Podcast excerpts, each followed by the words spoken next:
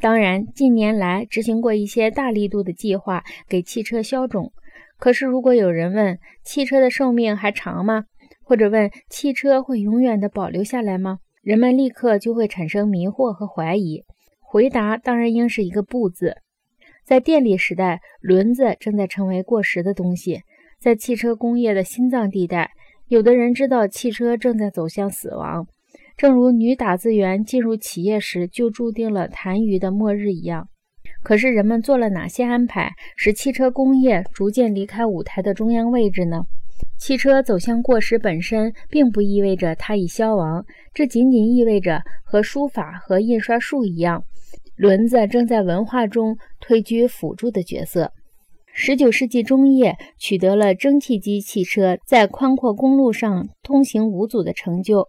不过，地方路政当局所收的通行税太高，因而阻碍了蒸汽机汽车在公路上的发展。一八八七年，充气轮胎首次在法国被装在蒸汽引擎汽车上。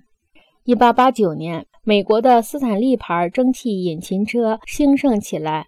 一八九六年，福特造出了他的第一辆汽车。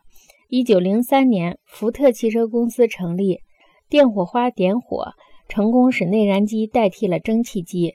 电力这种生物形态与机械形态杂交所产生的威力是空前绝后的。